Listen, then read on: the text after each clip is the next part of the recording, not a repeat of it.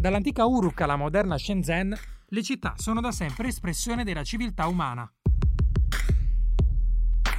Ad oggi ospitano più della metà della popolazione mondiale, producono quasi l'80% della ricchezza globale e rappresentano il centro dell'innovazione tecnologica. Capire come funzionano le città significa capire come funziona il mondo, intuirne le tendenze, equivale a predire il futuro delle nostre società. Correggerne gli errori vuol dire salvare il pianeta. Io sono Federico Sconocchia Pisoni e questo è Uruk, cronache della giungla urbana.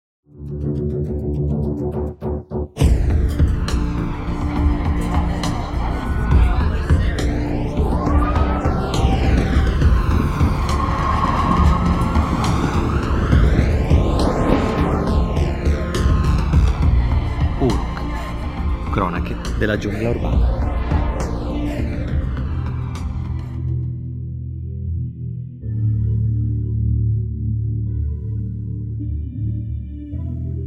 Che cos'è una città? Nel corso dei passati episodi abbiamo parlato a lungo di sostenibilità, futuro, disuguaglianze economiche, senza mai paradossalmente soffermarci sul concetto stesso di città. È una domanda che può sembrare banale, ma la cui risposta è cruciale per capire cosa rende un centro urbano tale e dunque di conseguenza per capire quali siano gli elementi che, se sottratti, svuotano la città della sua stessa essenza vitale. E allora, che cos'è una città?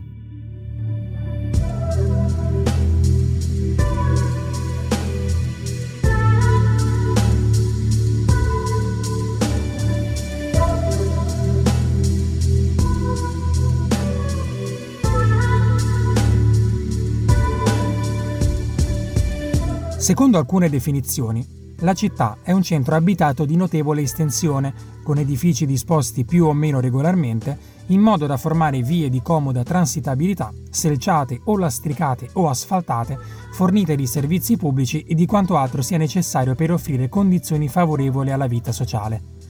Secondo altre, non sarebbe altro che un insediamento umano stabile e di vaste dimensioni, caratterizzato dall'accentramento della popolazione delle funzioni amministrative, direttive, economiche, culturali, produttive secondarie e terziarie. Volendo andare più indietro nel tempo, nell'Enciclopedia degli Illuministi la città è descritta come una cinta muraria che racchiude quartieri, strade, piazze pubbliche e altri edifici. Un luogo dove gli abitanti spariscono. La città è ridotta a ciò che essa può rappresentare su una carta geografica, a ciò che di essa resta come immagine topografica. La città, insomma, viene descritta come centro di produzione, come semplice agglomerato di abitanti, distinta dalla campagna principalmente per l'assenza di agricoltura e una forte concentrazione di vie di comunicazione. Tutte caratteristiche che rendono la città tale agli occhi di tutti noi, ma esiste un elemento che deve essere necessariamente preso in considerazione nella descrizione del centro urbano. Tale elemento non è di facile comprensione. Si tratta di vita, di storia, di respiro urbano. Oggi, ad Uruk, cercheremo di capire quali e quanto forti siano i legami fra il centro urbano, il patrimonio storico-culturale che lo ha forgiato nel corso dei secoli e come la perdita di questi valori rischi di uccidere, lentamente, il concetto stesso di città.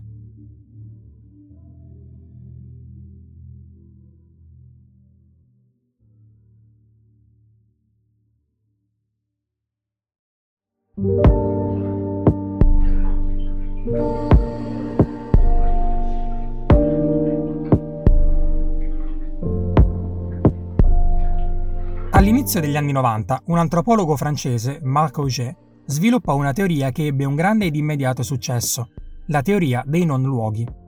Auger prese in esame tutti quei luoghi definiti surmoderni, in altre parole tipici di una modernità ipersviluppata, luoghi come autostrade, aeroporti, mezzi di trasporto, centri commerciali, sale d'aspetto, ascensori. Ciò che trasse dallo studio di questi luoghi è la consapevolezza che questi stessi siano aree profondamente inumane intese come spazi dove gli individui si incrociano senza relazionarsi gli uni con gli altri, zone di passaggio, di solitudine, dove i concetti di condivisione e di partecipazione scompaiono del tutto. Da questa analisi vennero fuori diversi temi di assoluto valore, attraverso i quali è possibile comprendere la fisionomia delle società attuali. In primis, spazi asettici come centri commerciali ed aeroporti rappresentano il luogo ideale dove poter dare libero sfogo al desiderio frenetico di consumo, all'impulso vorace di accelerare senza alcun momento di riflessione ogni attività del quotidiano. In seconda istanza, questi luoghi rappresentano il tempo presente, riportato all'ennesima potenza, dove non c'è spazio alcuno né per il passato né per la riflessione su quello che verrà. Innumerevoli le riflessioni poste da Marc Auger sul tema del non luogo, ma in prima linea vi è naturalmente il termine stesso coniato dall'antropologo francese. Perché li definisce non luoghi? Cosa comporta la loro funzione nel lungo periodo? Come detto, il non luogo è un ambiente ipermoderno, dove principalmente non vi è spazio per la storia. Storia che è portatrice di cultura e tradizione, valori non contemplati all'interno dei non luoghi. Il dramma che si consuma ogni qualvolta si entri in uno di questi è dunque proprio la consapevolezza di entrare in uno spazio fuori dal tempo e dalla storia, governato dal consumismo e dal presente eterno. Un concetto di terribile portata globale che, se pienamente compreso, atterrisce e sgomenta. Qual è il valore della storia e come in passato la sua dimenticanza ha portato a conseguenze nefaste? Eppure, in questa sede, vogliamo fare un ulteriore passo avanti. Come si declina tutto ciò nello spazio fisico delle città?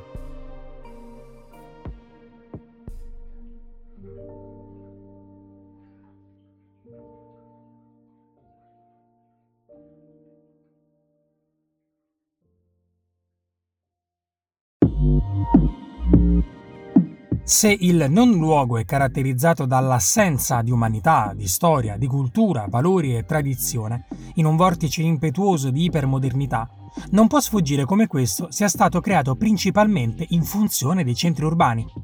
I grandi centri commerciali in periferia, istituiti con il paradossale intento di aumentare il consumismo delle zone meno centrali e al contempo creare spazi di socialità puntualmente disattesi, gli aeroporti, le autostrade, non luoghi costruiti per collegare i grandi centri urbani internazionali.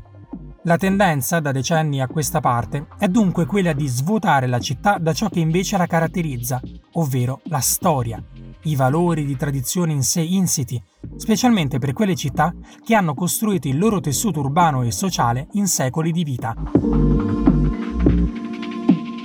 Questo ha dato il là non solo alla spersonalizzazione dei centri urbani più antichi, come ad esempio le città europee, ma alla creazione di megalopoli sorte dal nulla, con il solo intento di aumentare i profitti per chi vi investe e accelerare il consumismo per chi ci vive.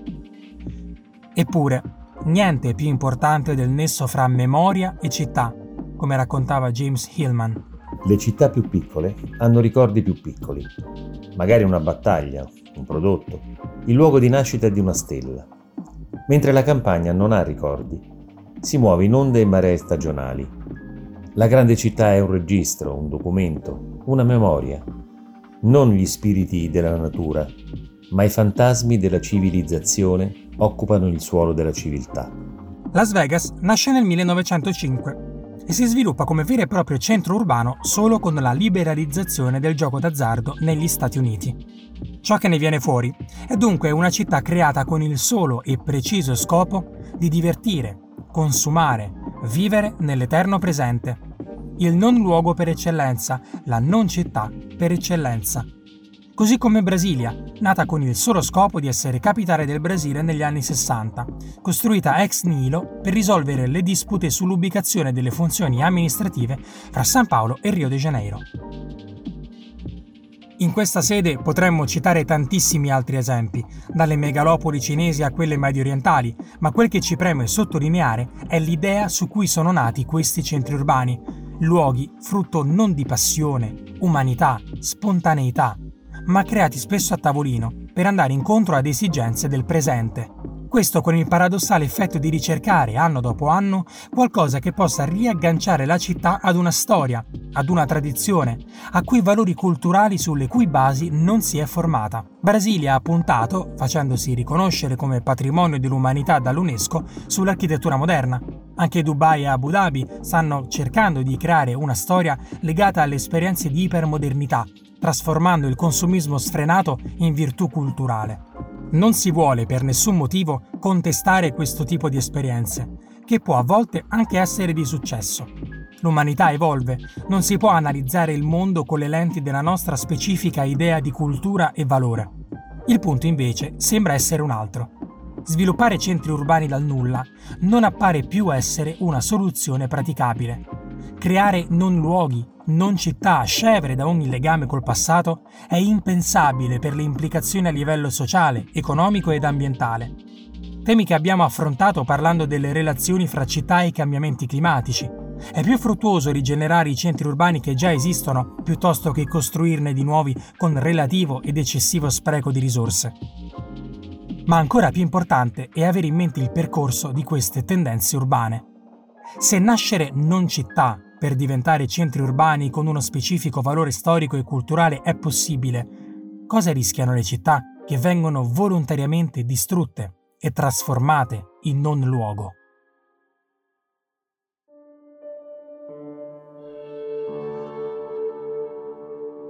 Diceva Gabriel Garcia Marquez, nel suo capolavoro Cent'anni di solitudine, che non si era di nessuna parte finché non si avesse avuto un morto sottoterra.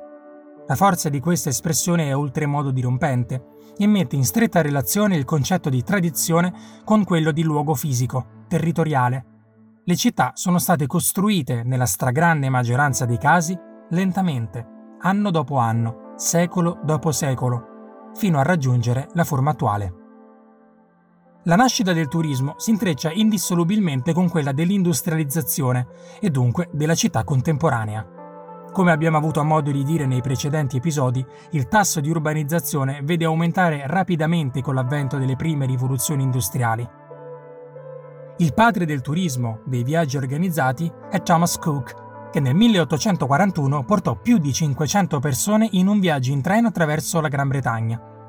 Tuttavia, proprio in quegli anni, si andava sviluppando il concetto stesso di turismo e lo si faceva viaggiando per l'Italia, toccando le città italiane.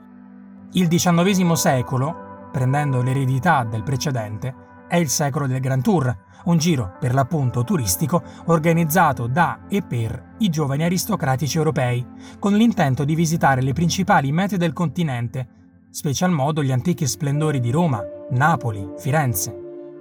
Da quel momento in poi la città diventa il simbolo del turismo di massa, il luogo perfetto dove poter accedere ad una storia altrui, ad un'eredità culturale creata e tramandata per secoli e secoli, dall'antichità fino all'età contemporanea.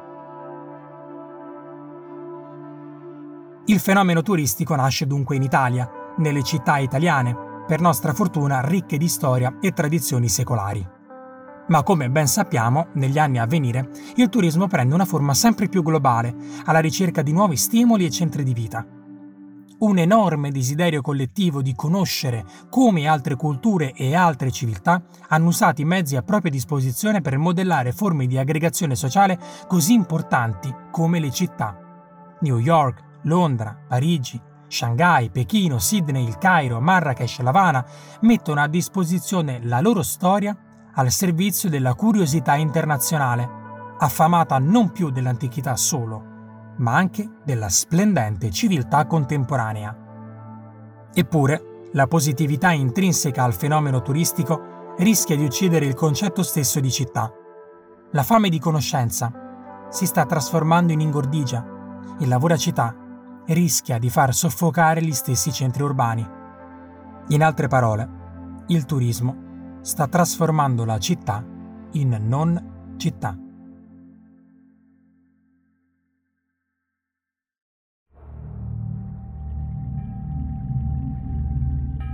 La città è un essere vivente.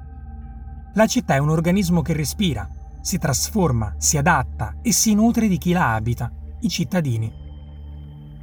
Così come li vediamo oggi, I centri urbani sono frutto di secoli di adattamenti, ripensamenti, abbattimenti, ricostruzioni. Alcune città sono nate e morte più volte nel corso dei secoli, altre non esistono più, altre tutt'oggi devono ancora nascere.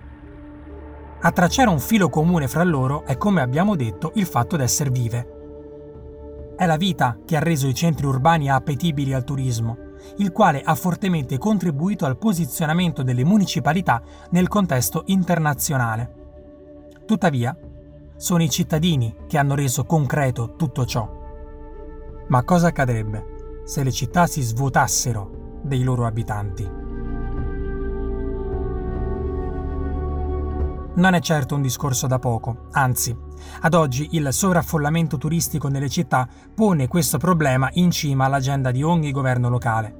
Molti residenti, stanchi di essere marginalizzati dalla massa dei turisti, hanno deciso di lasciare la propria città e dunque la propria storia alle spalle. E quindi come gestire flussi sempre più ingenti di persone? Si potrebbe pensare, Molte città riescono a sopravvivere oggi soprattutto grazie al turismo e dunque limitare gli accessi, regolare le visite, potrebbe rivelarsi un boomerang fatale. Ma fatale per chi? Ovviamente per chi la città la abita, la vive, la modella giorno dopo giorno.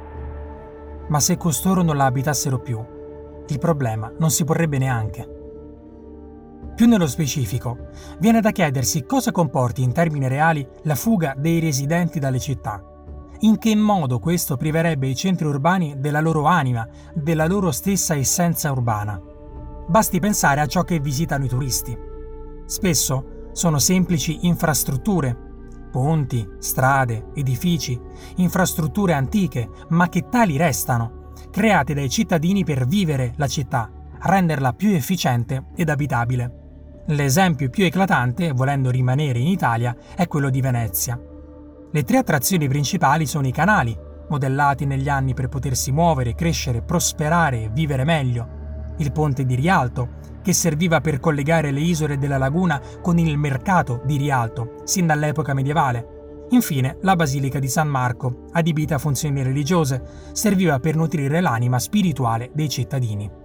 Varcando i confini del nostro paese sono tanti gli esempi in tal senso. Edimburgo con il suo centro storico, Amsterdam, ma anche altri centri, come le megalopoli asiatiche e americane, che stanno costruendo una storia loro, raccontandola a livello internazionale. Eliminare i cittadini dalle città significa eliminare dalla città le sue stesse attrazioni, e in particolare quella principale, la vitalità, la dinamicità del quotidiano. Quel che vedranno i turisti del futuro sarà un grande parco di divertimenti che col tempo avrà perso ogni sua specificità. E a quel punto visitare Venezia sarà uguale a visitare la sua copia americana, sarà uguale a visitare Disneyland. Quello che si vedrà non sarà altro che una non città, un luogo svuotato del tempo, della storia, della cultura e delle tradizioni.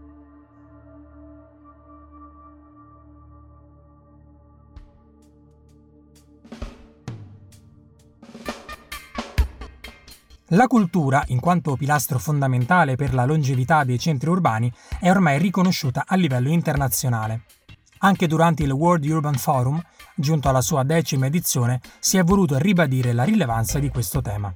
Cities of Opportunities, Connecting Culture and Innovation è stato il tema scelto per la Kermesse 2020, dove il concetto chiave è stato quello di conseguire una urbanizzazione sostenibile attraverso la cultura e l'innovazione. Sul tema dell'innovazione abbiamo avuto modo di ragionare a lungo nel corso dei passati episodi, eppure rimane un tema fortemente connesso con quello della cultura.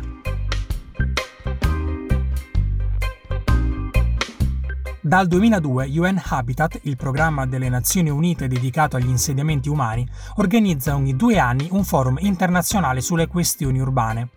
Ogni edizione cerca di declinare il tema scelto attraverso alcuni obiettivi chiari, predeterminati, aumentare la rilevanza dell'urbanizzazione sostenibile fra gli stakeholders e la cittadinanza, valorizzare i temi legati allo sviluppo urbano sostenibile attraverso dibattiti aperti ed inclusivi, condividendo le esperienze e lo scambio di buone pratiche e politiche vantaggiose. Infine, incrementare la cooperazione e il coordinamento fra le parti sociali e governative per l'implementazione di progetti pratici. Promuovere un approccio basato sulla cultura è cruciale per assicurare uno sviluppo umanocentrico, inclusivo ed uguale. Senza la cultura, storia, tradizioni, la città diventa facilmente un non luogo e questo è un problema percepito a livello globale. Intervenendo durante il World Urban Forum, Noura Al-Kahabi, ministro della cultura degli Emirati Arabi Uniti, ha voluto rimarcare questo concetto chiave, ribadendo la forza del legame fra cittadini e il loro passato.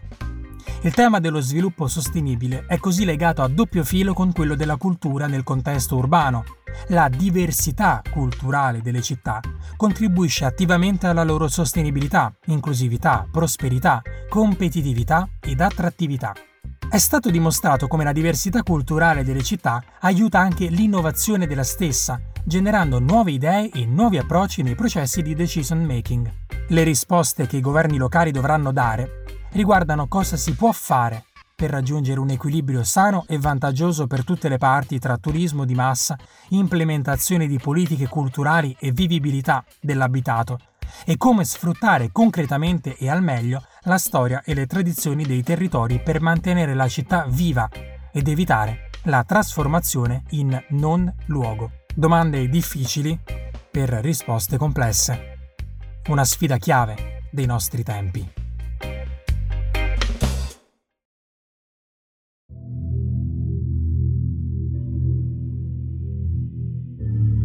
Non luoghi, non città, non umanità. Le città vivono nel costante pericolo di essere sepolte dalla loro stessa bellezza, dalle loro stesse culture e tradizioni. Allo stesso tempo, nel corso degli anni, nuovi centri urbani hanno sviluppato una propria specificità culturale che le vuole trasformare da non luoghi a spazi urbani ben definiti. Se la cultura è dunque elemento chiave per poter definire la città, il turismo che ne deriva rappresenta un agente destabilizzatore. Se ad oggi è assurdo ed impensabile isolarsi dalla contemporaneità, la continua ricerca del presente, del consumismo sfrenato, sta lentamente affondando i centri urbani, trasformandoli in non luoghi. Quel che ancora più sconcerta è il disinteresse generale che accompagna tutti noi quando prenotiamo un volo low cost, quando viaggiamo con il solo scopo di dire di esserci stati, dimentichi di come la nostra impronta turistica uccida visita dopo visita secoli di storia, cultura, tradizioni. La soluzione non è non viaggiare più, ma immedesimarsi profondamente con il significato stesso di centro urbano, fuggire dal presente per incontrare il passato.